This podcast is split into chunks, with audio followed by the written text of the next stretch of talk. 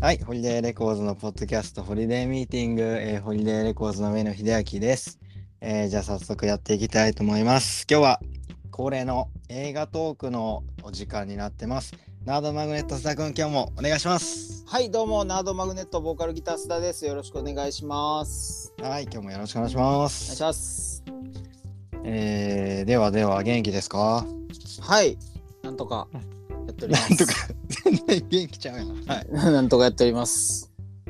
須田さん、あの、実は、はい、はい、はい。ついに見ましたよ。ガーディアンズ・オブ・ギャラクシお、ーリミックス。リミックスって言っちゃダメです。いや、正式タイトルなんですもん。あんなもんは正式タイトルと認めちゃダメです。とにかく見ましたよ。 あのーリスナーさんの 何ヶ信月用を回 復。リスナーさんの信用と須田さんの信用を取り戻すべく何ヶ月越しですかね。だから三もう三四ヶ月。あでもそんなもんかなはすごい、ね、四半期。い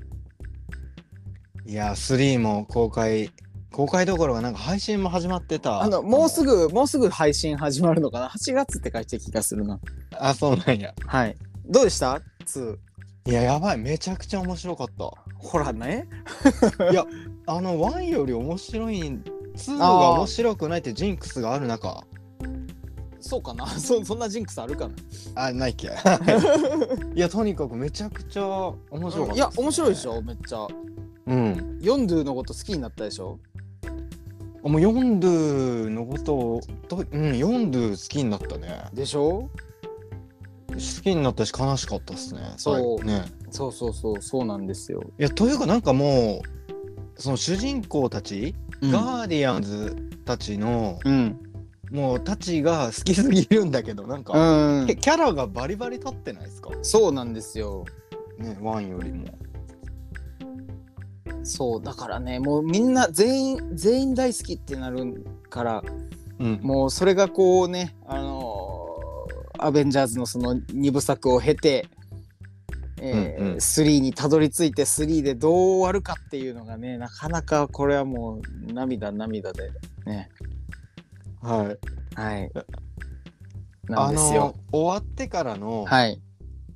なんだっけガーディアンズは帰ってくるみたいな、うんあれやっぱ確かに最高やったでしょ嬉しくなるでしょ、あそうそうか嬉しくなる帰ってくるんだってなるんですよね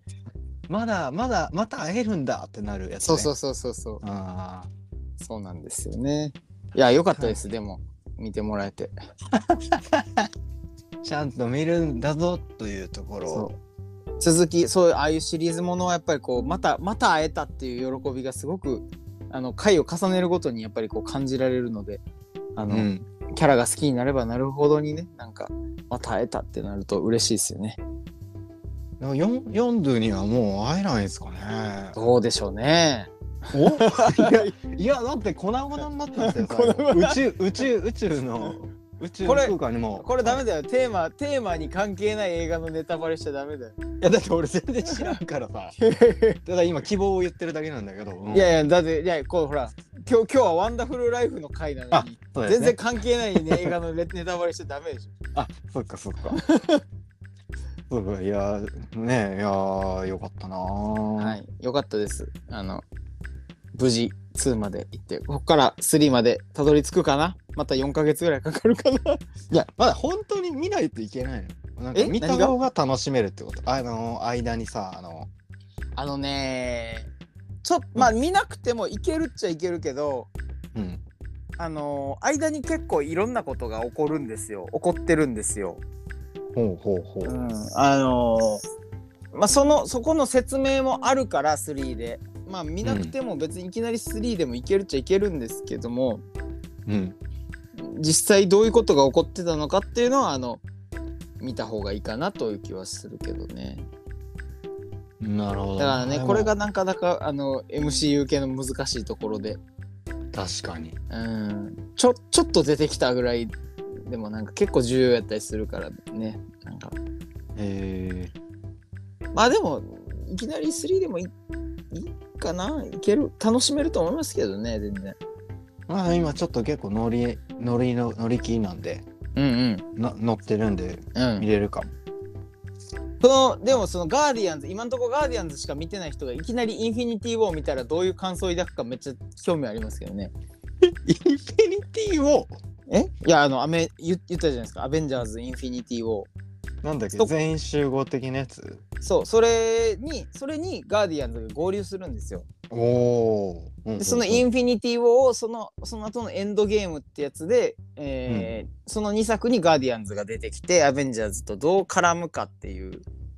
おー話になるんですよねでだからうんでそれを経て、あのーその後に、えーまあ、ちょっとそのインフィニティ・オーとエンドゲームでちょっとクイルにとってちょっと辛い出来事がちょっとっていうかかなり辛い出来事が起こってへで辛い出来事が起こるんですよそうピーター・クイルに辛い出来事が起こってうんでその後にそのディズニープラスで配信されてるあのーホリデースペシャルっていうえ、ね、あーはいはいはい。短編30分ぐらいの短編があって。うん。えーそれではその、まあ、クリスマスの話なんですけどそのピーターがピーター・クイルが落ち込んでるから悲しいことがあってでそれうをんみんなで励ますために最高のクリスマスパーティーをやろうっていうねすごいほのぼのしたエピソードがあってうんでそれの次が、えーガーディアンズの3なんですようん。なるほど。っていう流れですね。まあまあまあ今日はちょっとねガーディアンズの話じゃないんで、そろそろ行きますか。はいすげえやっぱりやっぱりき興味がえ このこのこの説明をするとなんかこうスッと興味がきますねやっぱり。 まあ、ディズニープラスちょっとハード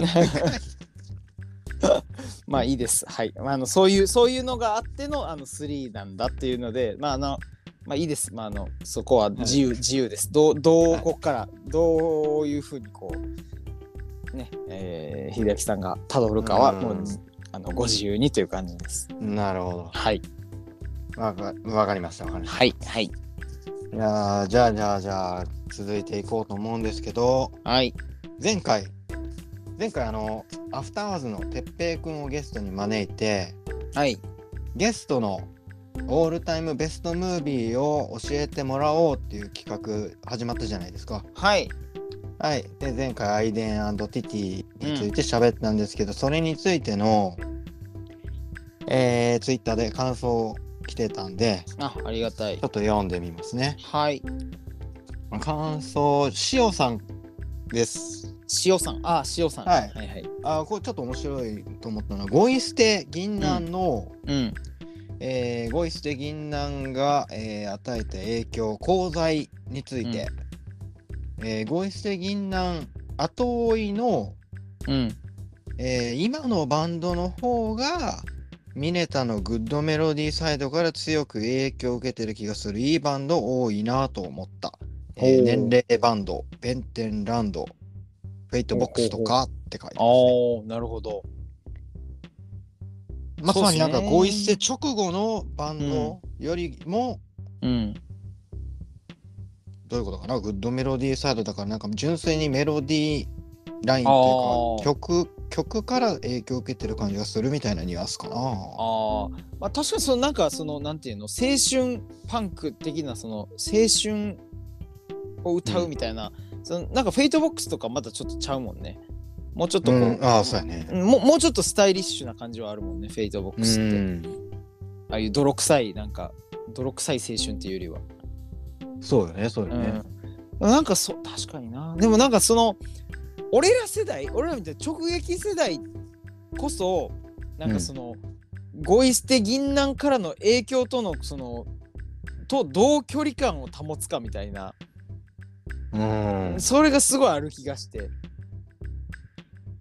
だからそバのンドが、うん。うんあのー影響をめちゃめちゃ受けてるからこそなんかもろには出さないみたいなそういう人らも結構いるからなんかあの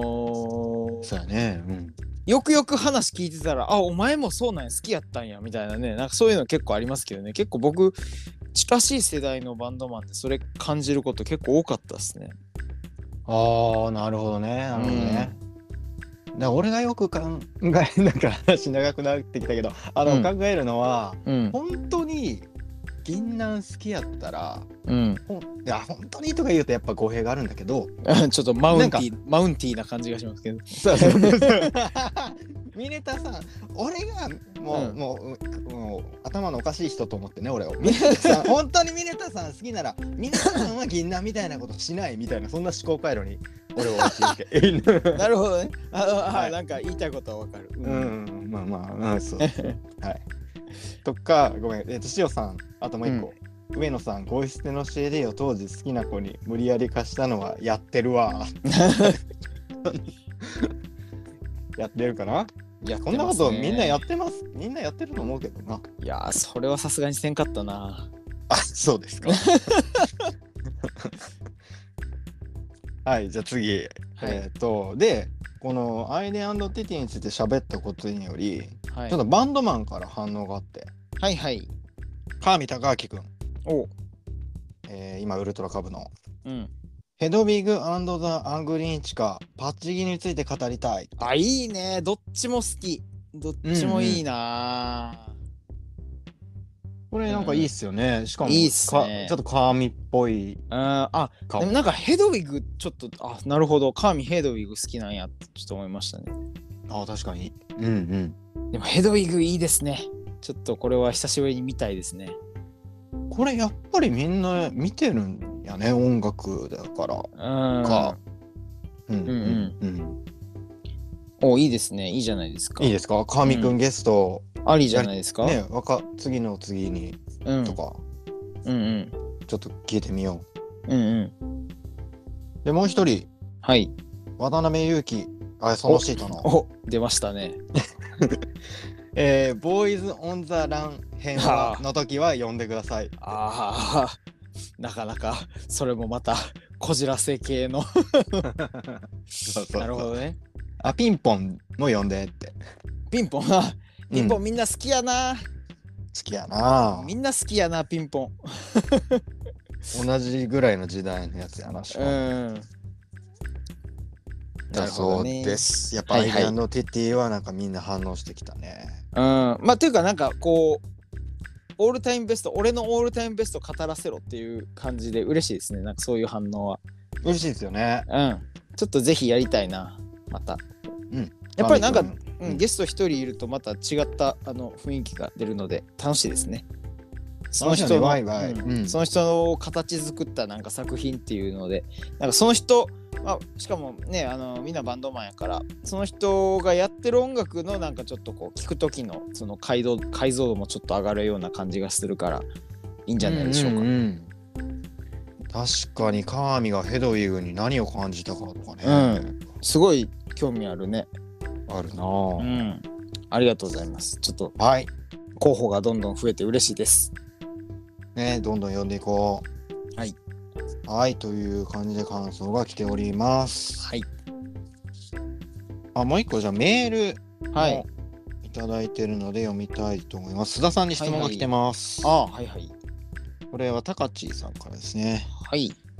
えー、須田さんは映画をたくさん見ていてうん。いろんな俳優さんをご存知ですが、はいはい。えー以前見た作品のイメージが邪魔して全然話が入ってこなくなることはないですかああ。えっ、とこの俳優さんが出てた映画あなんだっけとはなりませんか私ははいはそうい考はいえてる間、見てる映画の記憶が飛んでしまいます なるほどな。あの、まずそ、えっと、うんイメージが邪魔するっていうのはあんまないかな。むしろそれが、なんかその、全然違う、前見た、前見た役とこんなに違う役やってるんやみたいなので、うんあのうわ役者ってやっぱすげえなって思うことはすごい多々あるかな。あーまああるよねうん、すごい人やっぱ気づかんかったりするもんねうん、こないだこないだあんこ見たやつではこんな役やってたのにみたいなうんうんうんでなんかすごいそれがテンション上がるみたいなそういうことはあるかもしれない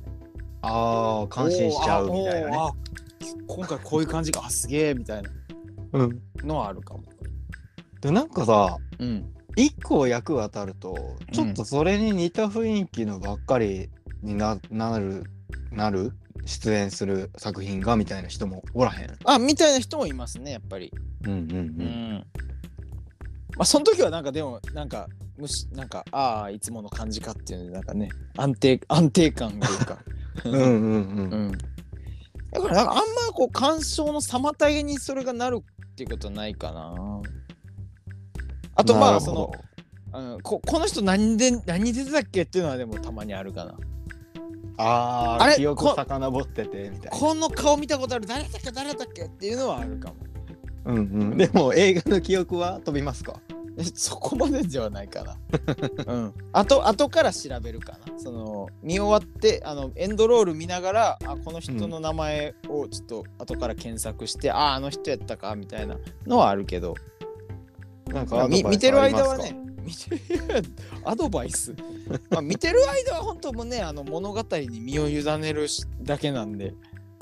うんうん、あのなんか面白けりゃ気にならんっていうか、なるほどうん、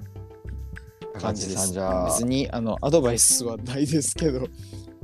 はい、あのはい、須田さんはじゃあ直になりません はい なりません。はい、こんな感じでお便りいただいておりますありがとうございます。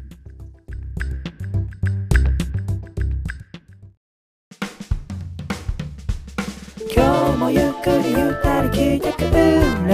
よ君だけのお気に入りが見つかるぜレイディ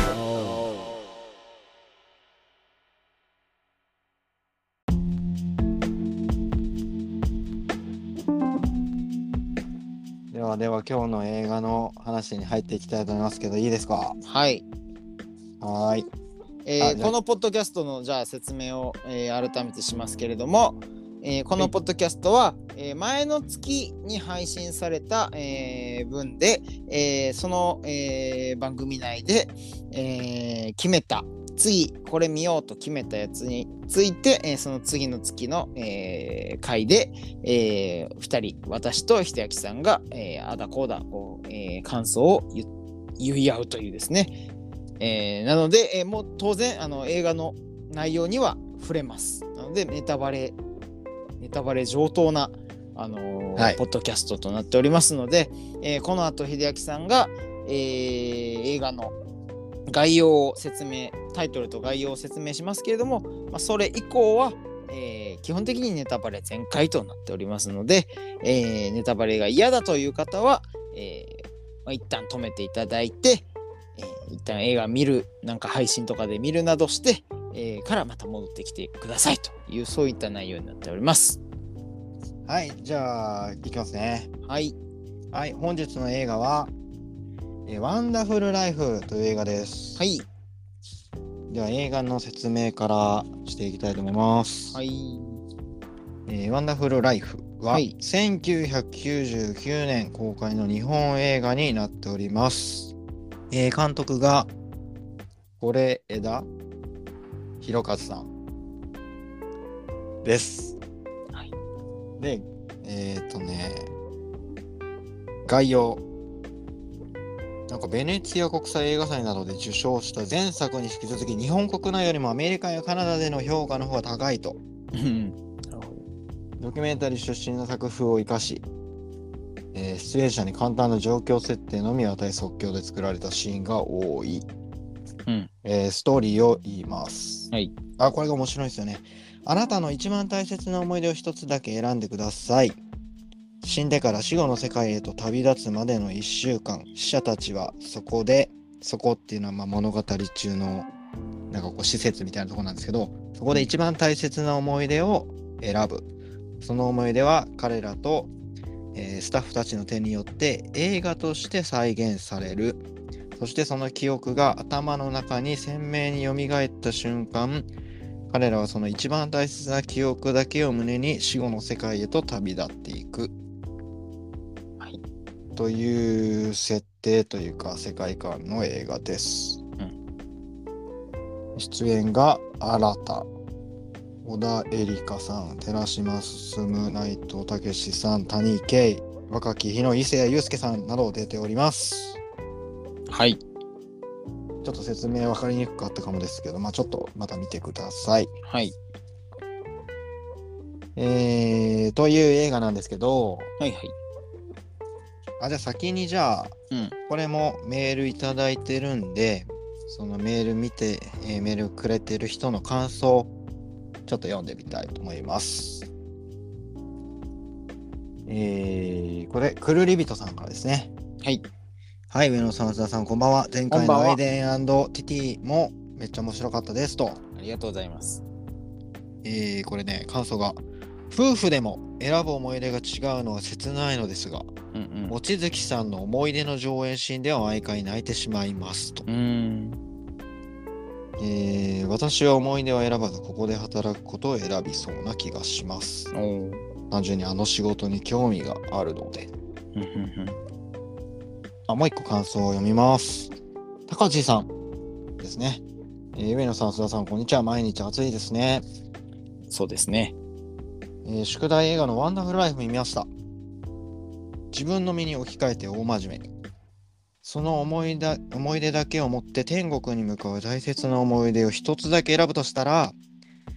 初めてナードマグネットをデイジーバーで見た日の記憶ですとおー あの日から私の人生が始まりました映像を作らなくても秒で天国に行けると思います、ありがとうございますだってデイジーバーデイジーバー何の時やろうデイジーバーっデイてジにーバーでやってんねんな2回ぐらいしかやったことないんじゃないかなでもなんかあのサーキットイベントで1回と、うんあのーあれは誰ザ・フロアとかと対バンした記憶があるなめっちゃ前なめっちゃ前ですねへえへえありがとうございます、は初めて見た日がうんいいんだね。ああ、うんその後は右肩下がりそんなこと言ってねえわ。大事なんですよ。なんかそこで何かが変わったんでしょうね。なるほどねどんなマイナス事項なんですか。あはいありがとうございますはい。というような感想が来てる映画なんですけども、はいはいこれワンダフルライフ、まあなんか怪物うん今ちょうどねといううんはい、えー新作映画が出ている監督の99年の映画っていうことではい今回選んだんですよね。かなり初期作ですうーねん是枝さんはごご存知でしたか秀明さんはまあ正直うんそんな全然知らないです。あそうなんやでもはいなんか、話題になってたりしたのはし知らなかったそのなんか賞を取ったとか あそれは知ってますあの万引き家族うんとかうんあのーあれも知ってましたよ当時あのー誰も知らないああそうですよねやっぱりあれううんん、やっぱ僕もあの最初に見た是枝作品「誰も知らない」なんですよね、ああそうなんや、うんやっぱ最初にへえ、うん、やっぱ当時あの柳楽君があのあカンヌの主演男優賞やったっけななんか本当歴代最年少で受賞みたいなうんうんうんのでめっちゃ話題になったんですよね確かえまだ10歳とかじゃなかった何歳やったっけあれ当時えっ、ー、とねちょっと小学知ら生ない中学生とかだっけ本当なまんかだそれでまだうんね、幼い時のえっ、ー、とねそれで話題だったのは確かに知ってるこれが誰も知らない2004年公開でうんえー柳楽優弥最日本最史上最年少および日本人として初めての主演男優賞当時何歳なんだこれは主演男優賞かへすごいことですよね本当にねなんかそれでやっぱり相当話題になってたからーうんうんうんうんうん。すすごいな。柳楽君これせいうん撮影当時成長期だったからさ1年でその撮影に1年かかったんだけどもあのうん1年で身長が1 4 6ンチから1 6 3ンチまで伸びたってえむちゃくちゃもう別人になっとるやん超成長期真っ只中に中に撮ったからすごいなよくそれでなんかて体裁が違和感違和感なく あれちょうどなん か映画館で見たっていうよりはうんあのそ話題になって数ヶ月経ってうちの親があの、うツタヤであの借りてきてでそれを僕も見たって感じでしたね確かへえ、ううわすげえなこれってなった記憶がありますねやっぱりあすごいんやうんまあそのワンダフルライフについてじゃあはいはい喋っていこうまずは喋っていこうと思うんだけど、はいどうしようかなま あちょっと質問というかどんな話しようかなっていうのを考えてきたんだけどうんでもこれはねやっぱり見ていて、うんまあ、自分やったらどういう思い出選ぶかなっていうのをやっぱ考えちゃうというかそういう映画だよねうんうんなのでまあベタな質問というかこれはみんな聞きたいと思うんだよねうんうんナーダマグネット須田君ならどういう思い出を選びますかといやかこれがやっぱりなんかそうそれ聞かれるんやろうなと思ったんですけどやっぱ難しいんですよねなんかうんなんだろうなそのだ人生でやっぱり一番その最高の瞬間うんなんかいい思い出って確かにあるっちゃあるけどなんかそれって、なんやろ、うんそのその時点のその感じやから最高みたいなんてあるじゃないですか。はいはいはいで今今うん振り返って、じゃあ例えばこの映画みたいに、うんあのこと細かにこう誰かにそれを語ってでそれを再現されたところで、あの時と同じ気持ちになれるかなって思っちゃって。うんこういろいろねその後やっぱりこういろんなことを経てうん今今があるわけじゃないですか。そしたら確実にその頃と自分って変わってるからうん本当にその時点の感覚そのままでその瞬間に戻れるならもしかしたらそれはすごくあのーなんだろうやっぱこれそれをその思いを胸にこう天国に行くわけじゃないですかこの人たちって。 そうですよあの死んだ人たちそっうてで。すようん俺そう俺そのまま天国行けんのかなって ちょ設定思っをたんですよ。否定しとるがな。いやいやでもでもそういうことそんな、まあそそうだねそう思っちそゃうだねったんですよね僕いやわは。かるだから要は僕僕が今小学生の楽しかった、例えば楽しかった遠足の初めての遠足、うん楽しいっていうところに戻ったとって多分楽しくないから、うん、うんねそううそうんそういうことですよね。おと大人の覚、感覚で見たら、うんそれはやからねあのーきっと楽しくないしまあ、そうやかっもぱりそのねい、思い出補正って言葉があるけど、まさににそういうことで、そなんかやっぱ思い出だから補正されてるんだろうなっていうのはあるんですよね。うあん、今今改めてそれを追体験ままるっきりそのまま追体験できたら本当にどう感じるんだろうなってなんか思っちゃうなっていうのはすごいなんかー改めてそなんかこういう質問来るんやろうなと思ってうんあの己の人生振り返った時にうんすごいパッと出てこなかったんですよ。へえありましたなんか出てきます選べますか同じこの状況で。ああいやまあやっぱむずいむずいななんか、えーっとだから映画見てても、うん。例えばこんなこんなんがありますよみたいな感じでいろんな人が出てくるわけじゃん。うんうん家族との時間を選ぶ人だったりうん。うん。一人との一人の時間だったりうん。うーんなんかヒントがないのかなと映画を見るんですけど。うん。うーんなんかヒンヒントのようなセリフを探すのであればうん。あの望月さん新が言ってたうん。うん。こう人のえっ、となんだっけ人の幸せに参加してる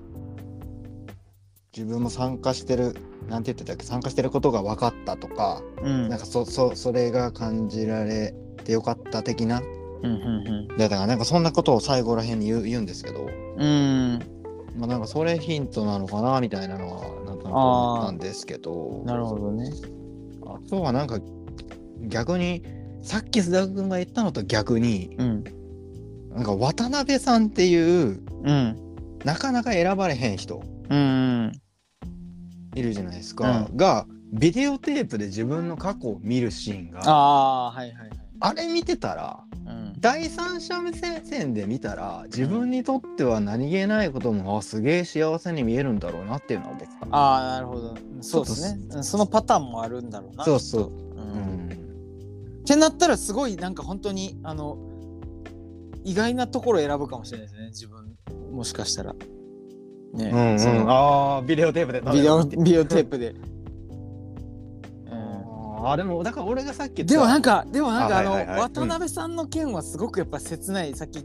メールにもあったけどあ切ないっすよねあれって結局なんでその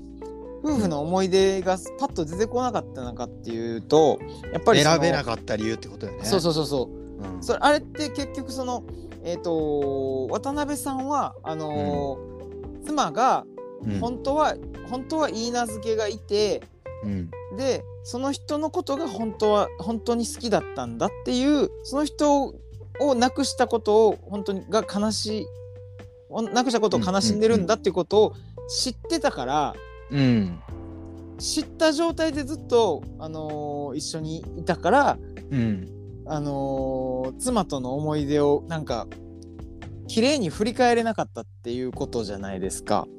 そうそうだたった一つに、本当に選んでいいんかなっていううんそうそう自そう信そうのなさっていうかでもで結局そのその言い名付けとあの死後の世界で出会っちゃったからうんだから、あのーでそれで改めて、あのーいろいろ、あのー考え直したというか、うんうん、でこのあれ人あここんな人やったんやみたいなえ、いやいやなんかそこれってでも、うんででもじゃないなんかどういう心理かなっていうのを、うん、やっぱあら新たと出会ってあこいつええやつやんってなったってことでいいんかななったなったんじゃないですかだってねそれそれ、うん、うわ最悪やんこいつってなっ たらあの余計余計に妻のこと嫌いになりそうじゃないですか こいつ見る目ねえなってえ最悪やんこ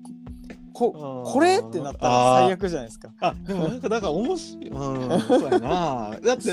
そうちょっと変なことも今思ったのは、あなたがむちゃくちゃかっこいいからこいつだったらしゃあないなと、しゃあないしゃあないなっていうしゃあないなでもまああのまあでもやからまあそれそれでも、まあ、この人とまあそんだけ長い時間一緒にいたからそんな、えー僕の人生も幸せだったんだろうなみたいななんか改めてそういうふうになんか思えるようになるまでの話だったわけですよねこの渡辺さんの話に関しては。うんそういうパターンもあるんだろうけどね。まあ、ただでも本当僕はやから、あの、なんか改めてこう、そういうふうにいろいろ、あの、自分だったらどうかなとかいろいろ考えた中で、うん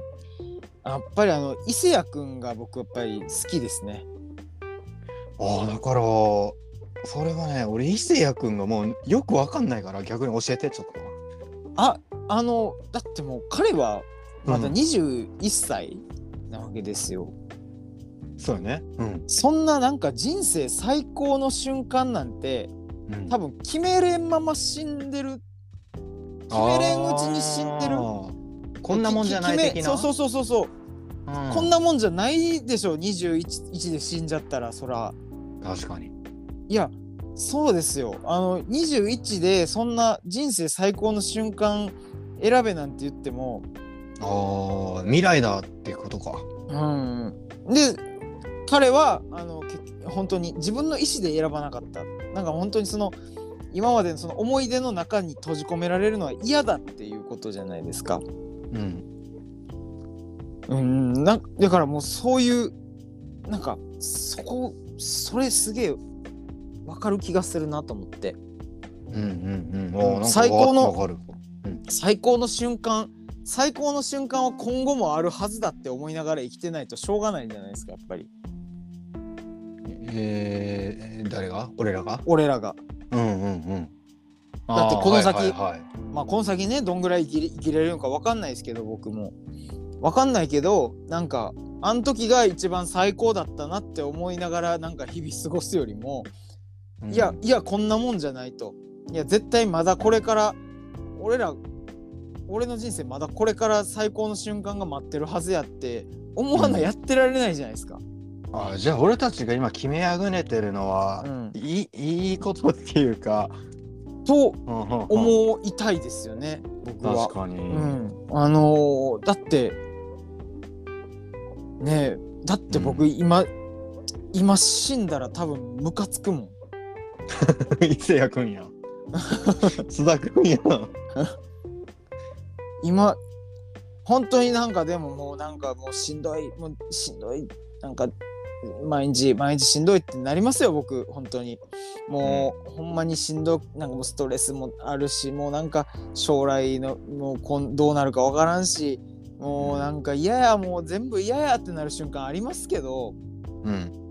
なんかあるからなんかもうもうなんかいっそいっそいっそ死んでしまいたいみたいなことも正直思うこともあるんですよ。あるけど、あるけど同時にその瞬間今死ぬめっちゃむかそれで死ぬめっちゃムカつくってなるんですよ。うんなんで死ななあかんねん俺ってなるんですよ。うんうん。そうそうそういう感じ。 そういう感 じ。どういう感じはいいやわかりますわかります、うんうんうんうん。そうだからなんか、うん、伊勢谷くんすごい僕はなんか好きでしたねあの感じ。か。おーなんかどういう感じで言われたらなんかなるほど、うんなります逆にじゃあ選べたすんなり選べた人たちはどういうことなのどういうどういこうこととなんやろ、まあどういうことなんやろなもう我が人生に悔いなしってことなんじゃないですか。なんですかね、ん。まあそれはそれぞれに理由があるかうん。まあでもね、そうやっぱり美しいし。あ、でもそのやっぱり、その 選べない理由ももう一個あって、うんあのさ、これってやっぱり人に話さなあかん。ああはい自分の最高の瞬間担当のを。方にうん。うんなんか最高の瞬間、人生最高の瞬間って人に話せるって思っちゃった。 えっと恥ずかしいって意味でそうそうそうそうそうそう。あで実際実際あのーこの映画の中にもあのー嘘ついてた人いたじゃないですか嘘っていうかああああの見え帝張国ってたみたいなあそうそうそう帝国ホテルでねとかって言ってた人いたじゃないですか、ああああいうこともあると思うんですよ確かに。あれなでんもかそれじゃ天国行かれへんな、嘘ついた映像じゃ。でもまあそえそうっすよねだからそれを調査したらそれがバレたわけですよねあれはねうんいやこのホテルもうこの時点でないんやけどみたいなうん。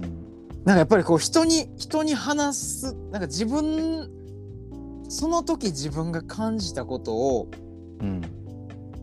そっくりそのままその思い出を他人に言語化して伝えれるんだろうかっていうのは正直あります。うん。うん、そこには見栄を張ってしまうこともあるだろうしうん。人に言えないなんか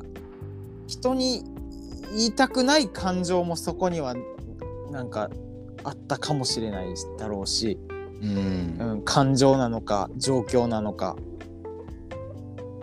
むずいよね。うんだからまあまあ、だからいや、その、このポッドキャストでそもそもそんなこと言えるのかどうかは、まあそれはまあ思うけど。あそうそうそうそうねそうそううんやっぱ どうしてもそのねあのーそこには何かしらの脚色は入ってしまうんじゃないかなと思うんですよねそれを語ろうとした時に。いやーやっぱちょっと見え張っちゃうよねうん、と思いますよ僕なら僕僕はそうですね僕は本当に変な自意識が働くはずなんですよそこで。うん。うん、でもなんか見え張ったエピソードで映像にされて天国行くのも尺やしな。ねなんかそれってすごい最後の最後まで俺は何しなんでやねんみたいな。うん、なんか変な変な話やな。最後の最後までそんなしょうもないことでええんかってなりそうなんかね落ち込みそうですねそこでねへえ。むずい。あだからそそれをなんかもうもうなんか100%ピュアな気持ちでその話をこう人にここのあの職員さんに語れる人っていうのは、まあ、それはそれであのすごい幸せなことなのかもしれないですけど、うん。ね、それで、ね、幸せな気持ちで天国に行けるんであればね。うん。うん、ってなると俺天国行け行けねえじゃんってなりますね本当なんか変な施設やね。うんなんかいろいろねいろんないろいろ考えちゃいますねそういうことをね。あとそ。の、まああの新田新田さんあのあ新田さんあれですよねあの今解明されて、えっと、井浦新さんですよね。ああこの頃はアルファベットのあのアルファベット表記の新たですそうね。今はあの井浦新さんという名前でか、うんうんうんあの活動されてますけれども、え新田さん新田さんが最後に、うんやっとなんかずっと選べなかったうんのを最後にようやく決心して映像化するじゃないですか。うん。あっこ意味わかりましたえー、っとねえー、っとね待って言葉にするのむずい。うんむずいっすよね。解説解説え解説できるんでしょうか。いや俺もむずいなとあ思って。ーえっと、うん、あれあれ要はだからあのーあ結局最後あれうん一人一、人であのベンチに座ってるじゃないですか。あのうんで前には一緒に働いた職員のみんながニコニコしながらそれをこう見てるじゃないですか。でそのみんなの顔をうん見つめてるじゃないですかうん新田さんは。うんだから要はこのあの施設の中でいろんな人のその人生に触れて一緒にこの人あの人たちと働いてこうやって映像を作る、ここれが僕にとっての幸せだったっていうことなのかなって思ったんですけどうんうん俺もそのあそこの人たちとの、うんえー、とそのじその時間が、うんえー幸せだった幸せだったからでもそれは生きてる間じゃないからだから特例ってことなんだろうなって思ったけど、うんうんいやそうだから特例特例すぎひ んそれありなんて思って。ありなんですよなるほ ど。だから、あの、あの施設の中で、うんあ自分はもう、あの、使命を全うしたと。うん自分はもう使命を全うしできたからっていうので、旅立っていく人も今後は現れるってことですかね。じゃあ。うんえいやいやいや、あの、だって、だってず、あの、あそこのしで働いてる人たちは、うんあの選べなかった人たちなわけじゃないですかだから伊勢谷君も最終的にあそこに合流するわけじゃないですうか、んうんだから選べなかった人たちで新君も選べなかったんだけれども、うんえー最終的にあああいう形で、えー、とあそこから出ていく結果になったってことはうん同じように他の職員さんも、うんあのーあのこのこの仕事でやり遂げたやりがいあった最高やったっつってなったら出ていくことができるってことなのかなえーででき ます。 でき ます。伊勢伊勢役も多分きっとそのパターンになるんじゃないでしょうか。なるのかななんかすごいなんかそこで作るんじゃないですかいろいろクリエイティブするんじゃないですか。クリエイティブ、クリエイティ ブ。なるほどな。そ、それ、まあ、それはそれであれなのかな。それはそれで希望っちゃ希望なのかな。うんさなんいか最初ちょっとそこがちょっとうまく飲み込めなかったんですよ。そうっすえ、ねえ、。それ、そ、それありって思 った。いやなんか飲み込める飲み込めないというかなんかそれありって感じが残るよね。そうそうそうそうそう。あ、そあ、それ、え、それありってなっちゃって。うんでもなんか今、今話してて、なんかちょっと、ちょっと自分でも腑に落ちた感じはある。あ、じゃあ今後もあの人たちも、あの。この可能性があるんだ、この可能性が残されてるんだってことであれば。うんその現世に現世で何もその現世で最高の思い出を選べないってことは必ずしも不幸なことじゃないんだっていううんのを改めてそこであーお思えるからそれは希望なのかもしれないですね確かにね、確かにね。うん、だって僕選べないもんあ選べないじゃあもそう俺お俺は選べないってことは俺どうどうすんのあれあそこで一生働くんかってなっう。たけどうんでもそそこのあのああの世界であの死後の世界で何かうん何か幸せを見つけれたらでもそ須れは田さそれんでそこでも選べないんじゃない。それはそ須田さんこでれでも選べない。いやわどう、うん、そうそれはじゃあもうあれじゃないですかもう煉獄じゃないですか、私の 煉煉獄さんじゃ ないですかもううんうん